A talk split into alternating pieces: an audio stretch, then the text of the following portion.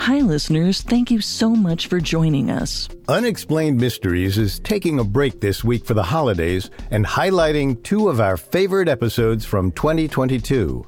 Enjoy the best of Unexplained Mysteries and be sure to join us next week for all new episodes. Thanks for listening and have a happy new year. In the spring of 2009, writer Cassie Silva's life flashed before her eyes. She was aboard a tiny plane in Peru, breaking her number one rule never get on a small aircraft without beverage service.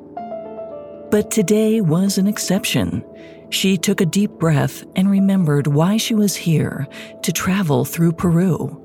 While in the country, she needed to see a famous and mysterious landmark for herself, and that required a bumpy plane ride.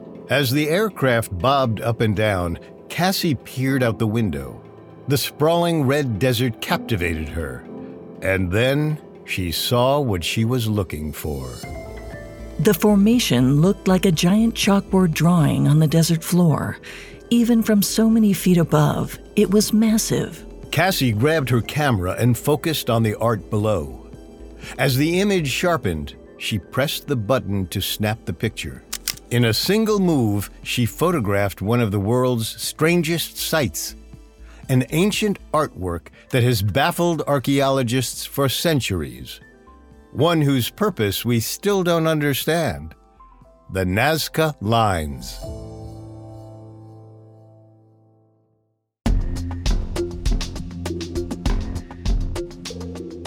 Welcome to Unexplained Mysteries, a Spotify original from Parcast. I'm your host, Molly. And I'm your host, Richard.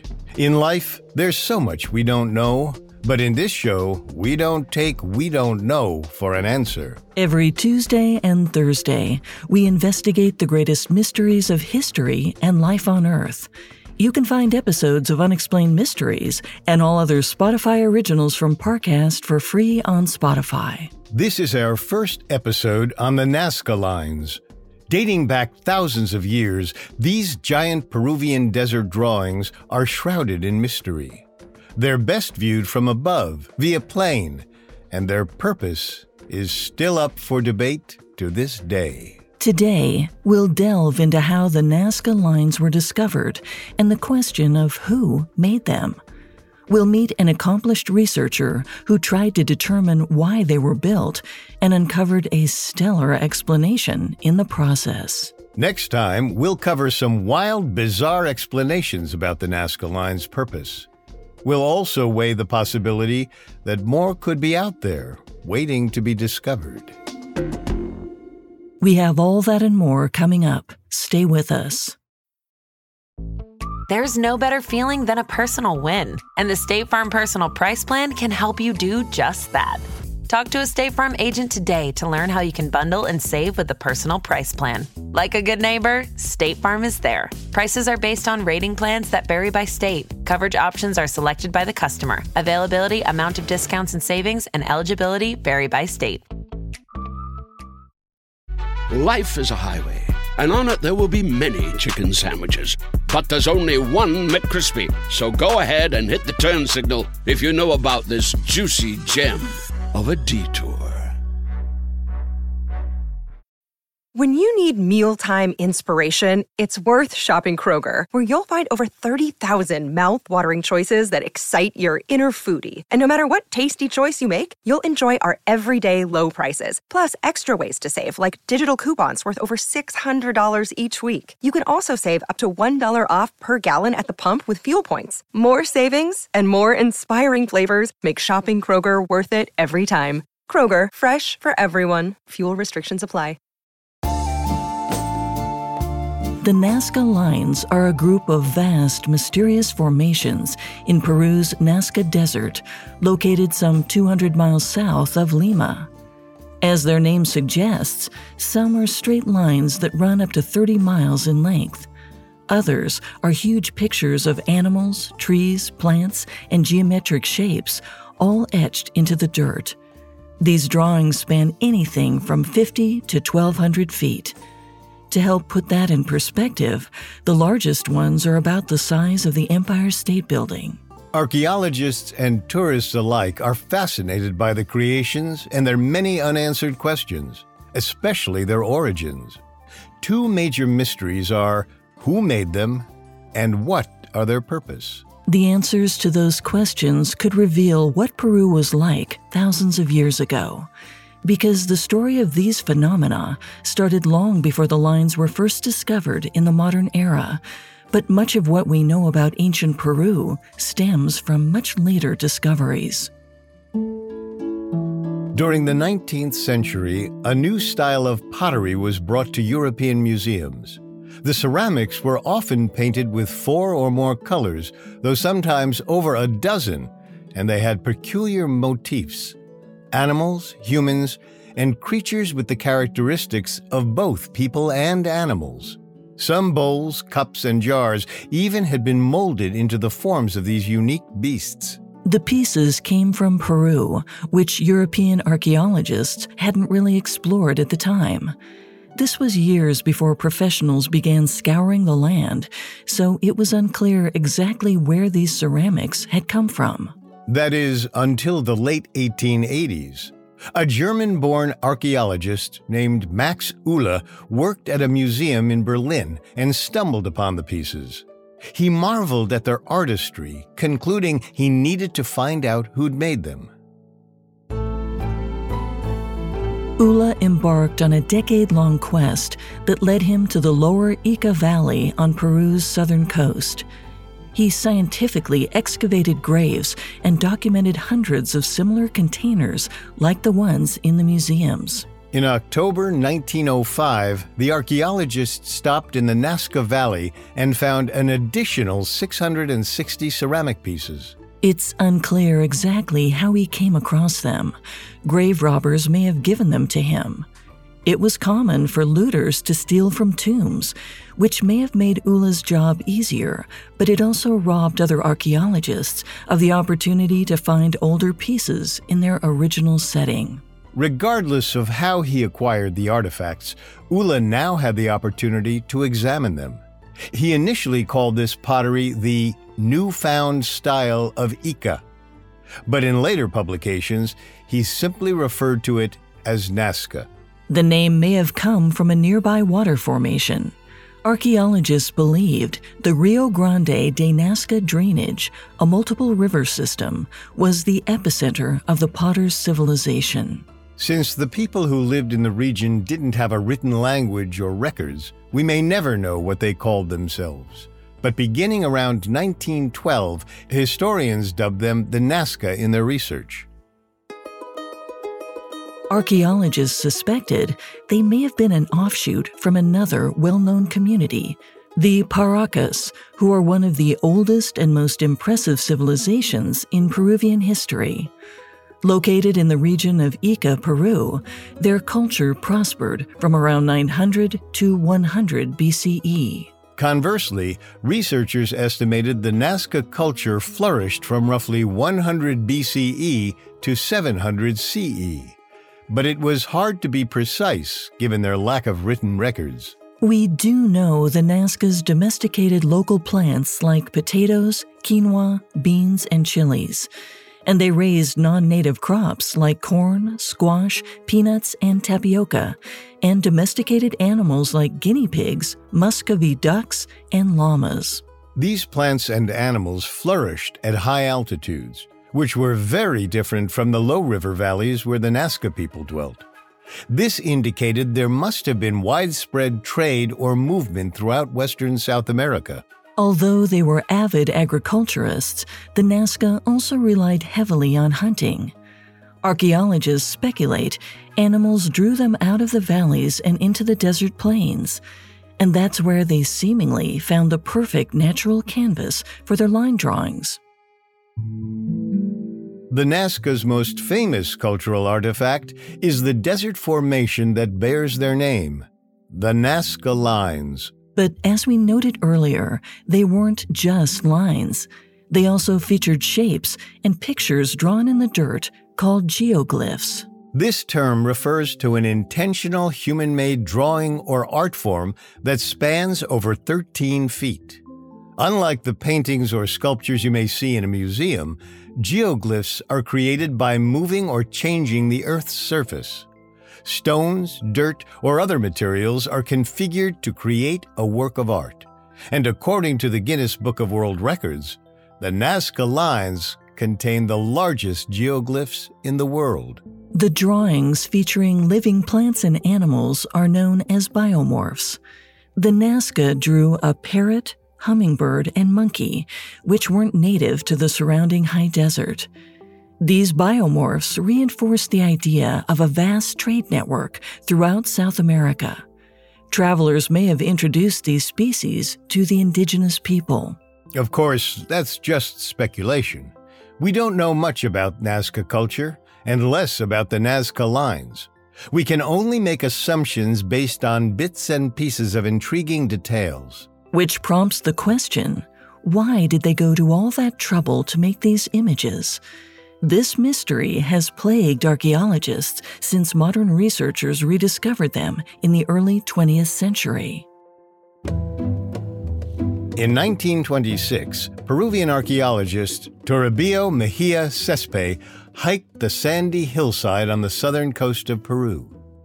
He looked down from the top of the foothills into the desert plain next to the Nazca Valley. He saw what he believed were ancient canals on the grounds below. However, Xesspe soon realized the grooves weren't remnants of old waterways, but incredibly detailed carvings etched onto the desert floor. These lines were massive and stretched long distances in the region. Xesspe hadn't been able to discern their full scope until he reached the top of the hill. The carvings had essentially been hidden in plain sight. Xesspe was credited as the first archaeologist to discover the Nazca lines, but he didn't complete a more thorough examination in 1926. This is likely because he didn't have the time. He was committed to join a different archaeological expedition the following year. But after his accidental discovery, Xesspe did publish his limited research. He speculated the lines were ancient ceremonial roads. This made him the originator of the Nazca labyrinth interpretation. A labyrinth is an intricate and often twisty maze. It features a singular path leading to its center. They first appeared in human history well over 4,000 years ago and were used for walking meditation and other rituals. Sometimes, full processions of people would wander through a labyrinth for ceremonial purposes. Xesspe's explanation fit with the winding, twisty lines that formed the geoglyphs, but it was incomplete. The formations were so much more than anything he speculated, and the key to unlocking their true purpose lay in the sky. Coming up, a remarkable woman strives to solve the Nazca Lines mystery. Life is a highway, and on it there will be many chicken sandwiches. But there's only one McCrispy. So go ahead and hit the turn signal if you know about this juicy gem of a detour. Hear that? It's the sound of someone whacking the ground with a rake. Specifically, they're beating around the bush, which we've done enough of in this ad too, so let's get right to it. The new Moneymaker scratch off from the Ohio Lottery doesn't beat around the bush. Money Maker. Play the game and you could win money up to $2 million. With more than 88 million in prizes ranging from 50 to $500, Moneymaker cuts right to the cash. Lottery players are subject to Ohio laws and commission regulations. Play responsibly. Now, back to the story. In the 1920s, Peruvian archaeologist Toribio Mejia Xesspe first spotted a glimpse of the Nazca lines from a hillside. After he studied the formations, he believed they were a labyrinth. But he didn't dive deeper, likely because he had to focus on different archaeological projects. So, the mystery surrounding these formations didn't gain traction until a major technological innovation came about commercial aviation. While the Wright brothers had already invented working airplanes in 1903, fewer than 6,000 airline passengers had flown by the mid 20s. So in 1927, the extremely wealthy Guggenheim family established a fund to develop an airplane template. They hoped to come up with a successful blueprint airlines could use. It might persuade the American public that commercial air travel could be safe, convenient, and affordable. Their plan worked. Between 1926 and 1929, air travelers ballooned from fewer than 6,000 people to almost 173,000. And one decade later, in the 1930s, that number grew to nearly a million people. Airplanes took the world by storm and critically led to some groundbreaking developments regarding the Nazca lines. As the craft started to fly over the formations, travelers finally saw their intricacy and vastness from 35,000 feet. Tourists clamored to see the biomorph drawings and take photos of the infamous frigate bird or sea plant designs. From these great heights, archaeologists and historians located more than 1,000 geoglyphs in total. As public excitement spread, American history professor Paul Kosok decided to visit Peru in 1939. Kosok taught at Long Island University in New York and was an expert on ancient irrigation systems. He believed the Nazca lines could be part of such a structure, and he became the first scholar to study them in depth. Soon after his arrival in Peru, he walked into a cafe owned by an American woman named Amy Meredith. He was there to meet Amy and her friend, a renowned expert in math, astronomy, and geography, just the sort of researcher who could help solve the archaeological mystery. Her name was Dr. Maria Reiche, and she was a woman ahead of her time. She'd been born in Germany in 1903 when many women didn't pursue higher education. But Reiche defied the odds of her generation. By the late 1920s, she'd graduated with three different degrees in mathematics, astronomy, and geography.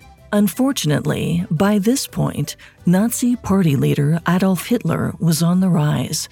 So Reiche decided to leave home and take her expertise around the world. Luckily, she was fully equipped to do so. She spoke five different languages and was fluent in English and French.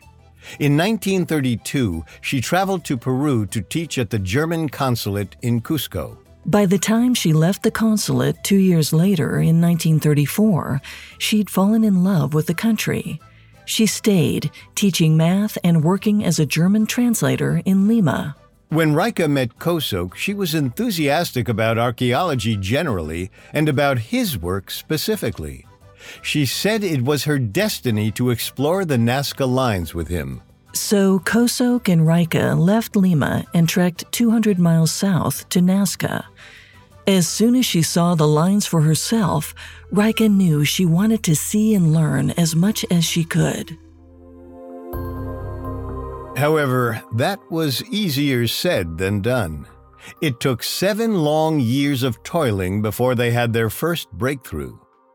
At sunset on the evening after the winter solstice, June 22, 1941, the pair stood at one of the straight Nazca lines discussing their research. They looked up at the lowering sun, and it seemed to descend right over the end of the line they were standing on like the trench had been designed to align with the setting sun. Kosok and Reiche wondered if the line formations could be a celestial calendar. This one might be a solstice line, which is just what it sounds like a line that points to the exact spot where the sun sets on the summer or winter solstice. Other structures incorporate solstice lines into their design, including Stonehenge, Machu Picchu, and Los Angeles' Griffith Observatory. The Nazca solstice line notion was only an unproven theory, but it completely changed the course of Reiche's career. She left teaching and dedicated the rest of her life to the geoglyphs. To prove their idea, she and Kosok had to first investigate Xesspe's ceremonial roads hypothesis, the allegation that the Nazca lines were a labyrinth.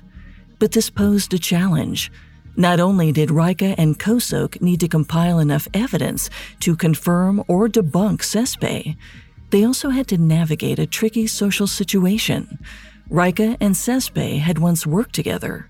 Sort of. Years earlier, at Peru's National Museum, Reiche had supervised the restoration and repair of some 2,000 year old Peruvian cloths. Xesspe and Julio Tello had found these fabrics on Paracas mummies in the mid 1920s. Dating to sometime between 200 and 300 BCE, they were considered some of the most impressive woven pieces in history. The discovery was groundbreaking, a boon to Xesspe's reputation. But that didn't mean his theory about the Nazca lines was the best.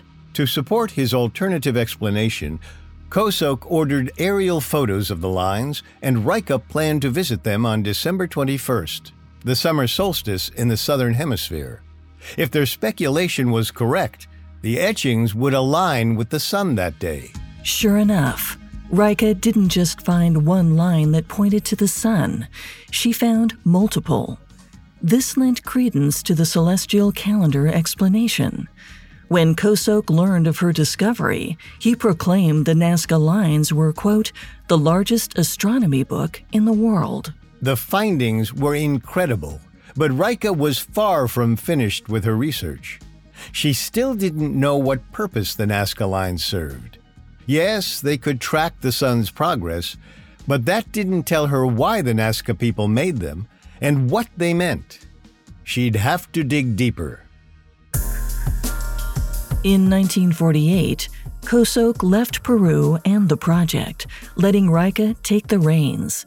By this point, Reiche had explored one of the geoglyphs further away on the Paracas Peninsula and found broken bits of pottery on site.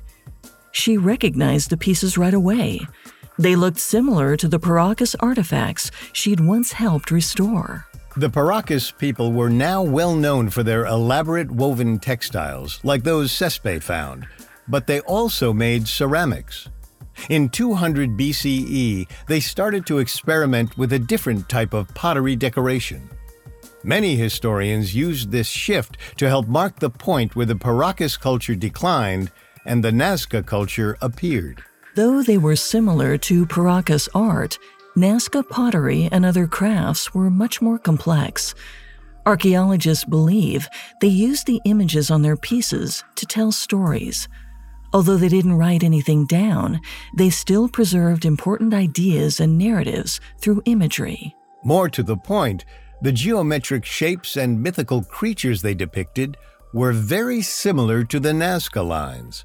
It cemented historians' belief that all this artwork was the product of one culture. Of course, Reiche couldn't prove this yet because she didn't have any way of knowing when the lines were created. But the ceramics could help solve that mystery. If Reiche knew how old the fragments were, it would give her a rough timeline for when the geoglyphs were dug. And the results would illuminate many of the answers Reiche sought. Not only would she learn how old the lines were, she could also determine how they'd been built and why. Coming up, Dr. Maria Reiche unlocks a key secret. This episode is brought to you by Etsy. Sound the gifting panic alarm. You need to get an amazing gift. Wait, no, the perfect gift. Relax. Now you can use gift mode on Etsy. Gift mode on Etsy takes the stress out of gifting, so you can find the perfect item for anyone and any occasion. It's easy. Just tap or click gift mode on your Etsy app or Etsy.com. Then answer a few short questions about who you're shopping for and what they like. And gift mode instantly gives you curated gift ideas based on hundreds of personas.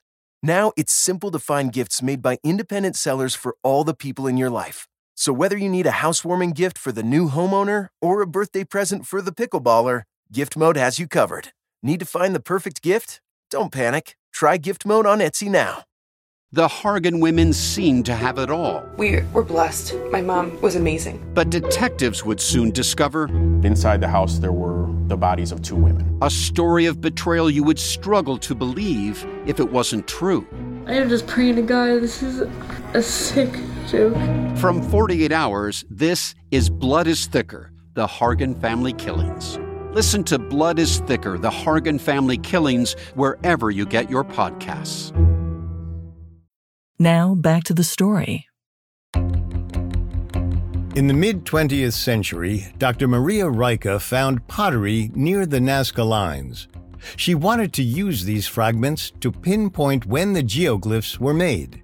After running their studies, Reiche and other archaeologists concluded the lines weren't all dug at the same time. This led to the modern belief about the line's age that there were three distinct construction periods. The oldest were from roughly 500 to 300 BCE. The builders created glyphs by piling stones into their proper shapes. The second period, from around 400 to 200 BCE, corresponded with the Paracas culture. It was also the time Reiche's pottery came from.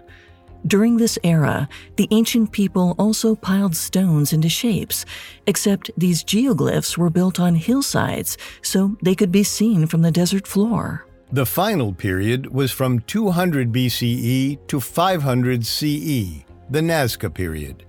The majority of the surviving lines were from this era.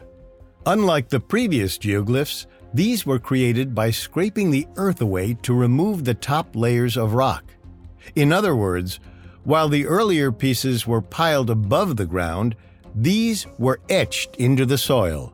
This was a huge discovery, but it didn't bring Reiche any closer to proving her celestial calendar hypothesis. But she was finding more evidence to support her explanation. In the decades after she took the helm in Nazca, Reiche discovered 18 animal biomorphs, which she believed had astronomical significance.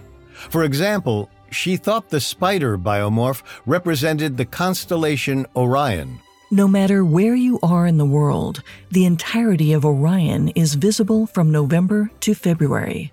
Its unique position means when it's in the sky, it rises around 9 p.m. and sets near dawn, reaching its peak at about 1 or 2 in the morning.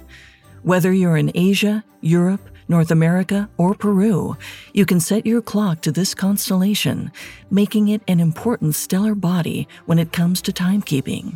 But arguably, the most fascinating geoglyphs aren't pictures like this, but the plain lines themselves. Some run for up to 30 miles, but they're almost all perfectly straight. It's like they were drawn with a ruler.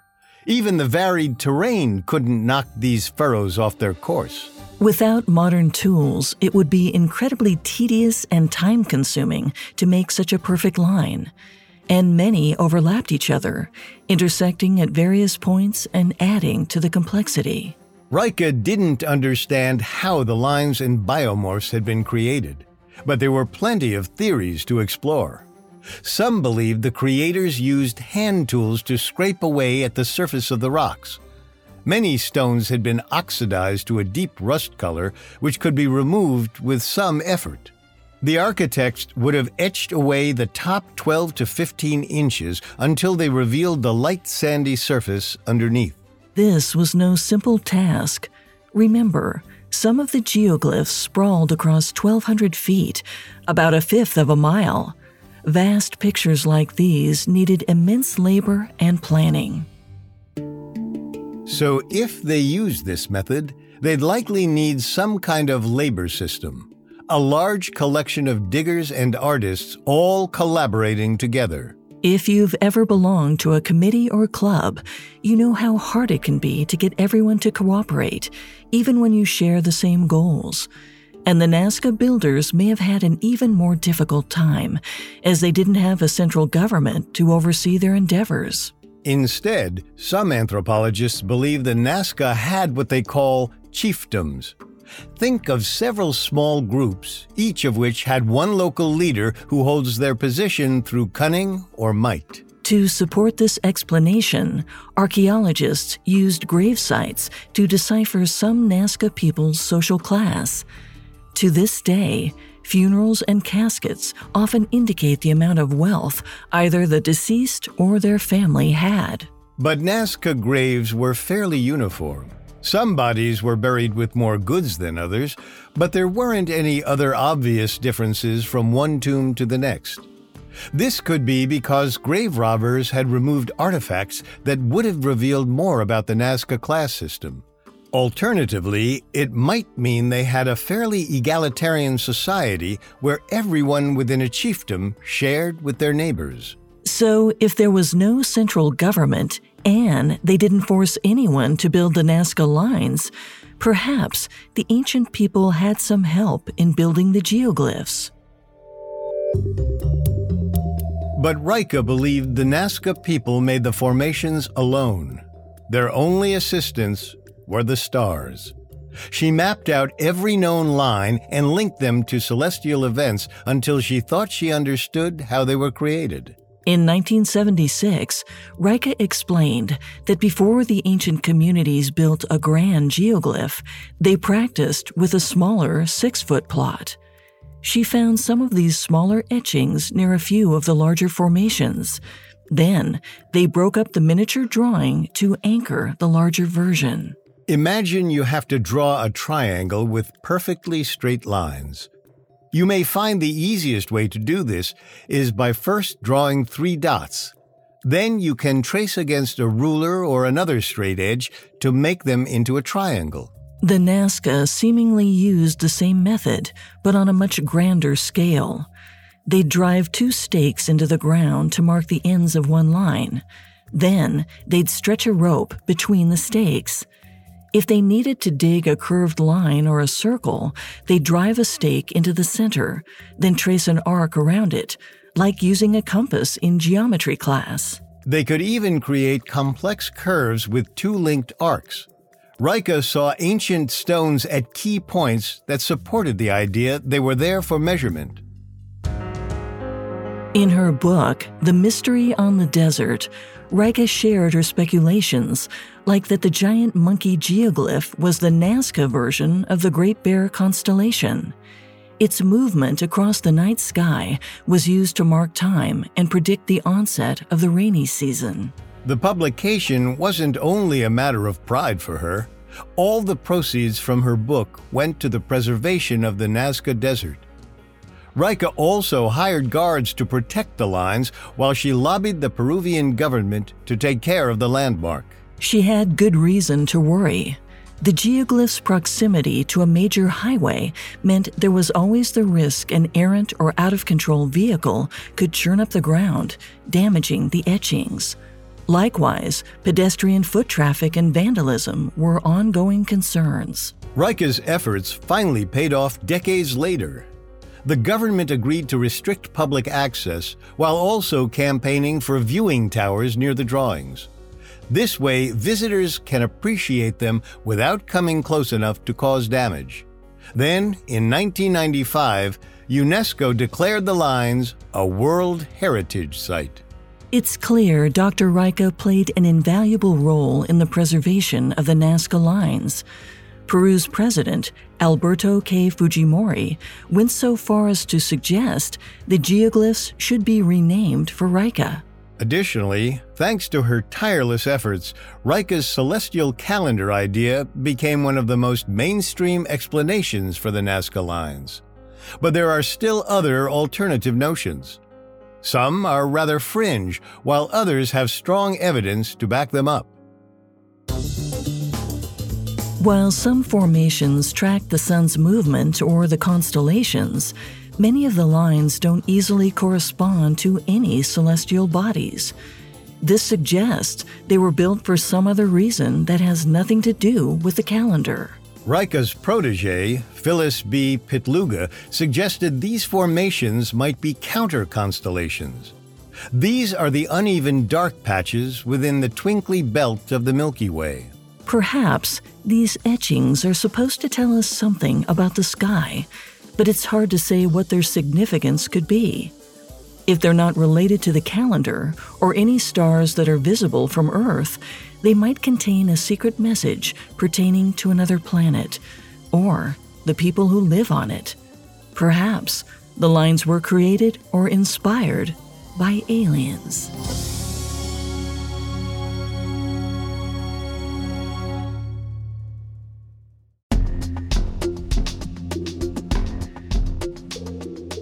Thanks again for tuning in to Unexplained Mysteries.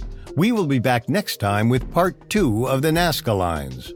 For more information on the Nazca Lines, amongst the many sources we used, we found History's Greatest Mysteries, The Nazca Lines, by the Charles River editors, and the article The Nazca Lines, A Life's Work by Anna Maria Cogorno Mendoza, extremely helpful to our research. You can find all episodes of Unexplained Mysteries and all other Spotify originals from Parcast for free on Spotify. See you next time. And remember, never take We Don't Know for an answer.